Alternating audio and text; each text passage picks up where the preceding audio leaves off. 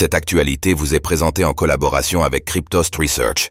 Ayez un temps d'avance sur le marché crypto en rejoignant notre communauté premium. La Cour fédérale canadienne juge la loi d'urgence utilisée contre le convoi de la liberté comme inconstitutionnelle. La Cour fédérale canadienne juge l'utilisation de la loi d'urgence à l'encontre des manifestants du convoi de la liberté de février 2022 comme illégale.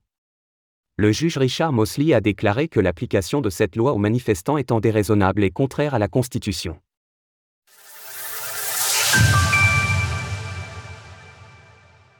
Le gouvernement canadien dans l'illégalité Le mardi 23 janvier 2024, la Cour fédérale du Canada a statué que l'application de la loi d'urgence, qui avait autorisé le gouvernement canadien à geler et à saisir les dons en espèces et en crypto-monnaies destinés aux camionneurs manifestants lors du mouvement de protestation de février 2022, était à la fois déraisonnable et inconstitutionnelle.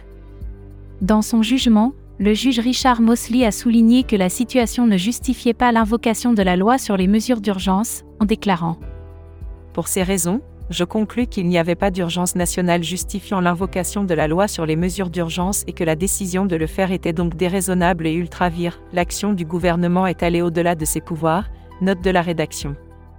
Pour rappel, des protestations appelées Convoi de la liberté avaient éclaté au Canada en réaction à une exigence gouvernementale imposant la vaccination contre la COVID-19 pour les chauffeurs de camions canadiens franchissant la frontière avec les États-Unis.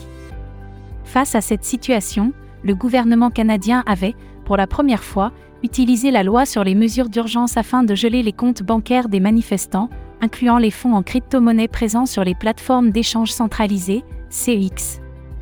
À l'époque, le gouvernement justifiait l'usage de cette loi par la nécessité de contrer ce qu'il considérait comme une occupation illégale par les manifestants. Plusieurs organisations, dont l'Association canadienne des libertés civiles, CCLA, et la Fondation canadienne de la Constitution, avaient alors contesté l'application de cette loi d'urgence, la qualifiant d'inconstitutionnelle. Suite à la décision de la Cour fédérale canadienne, la ministre des Finances, Chrystia Freeland, a annoncé l'intention du gouvernement de faire appel.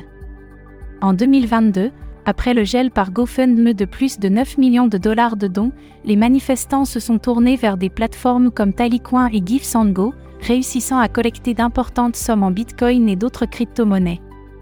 Les autorités canadiennes avaient également procédé au gel de comptes bancaires associés aux dons reçus via GiveSandGo. Une fois de plus, dans un contexte où les individus subissent la censure, la blockchain a joué son rôle et a naturellement été adoptée. Retrouvez toutes les actualités crypto sur le site cryptost.fr.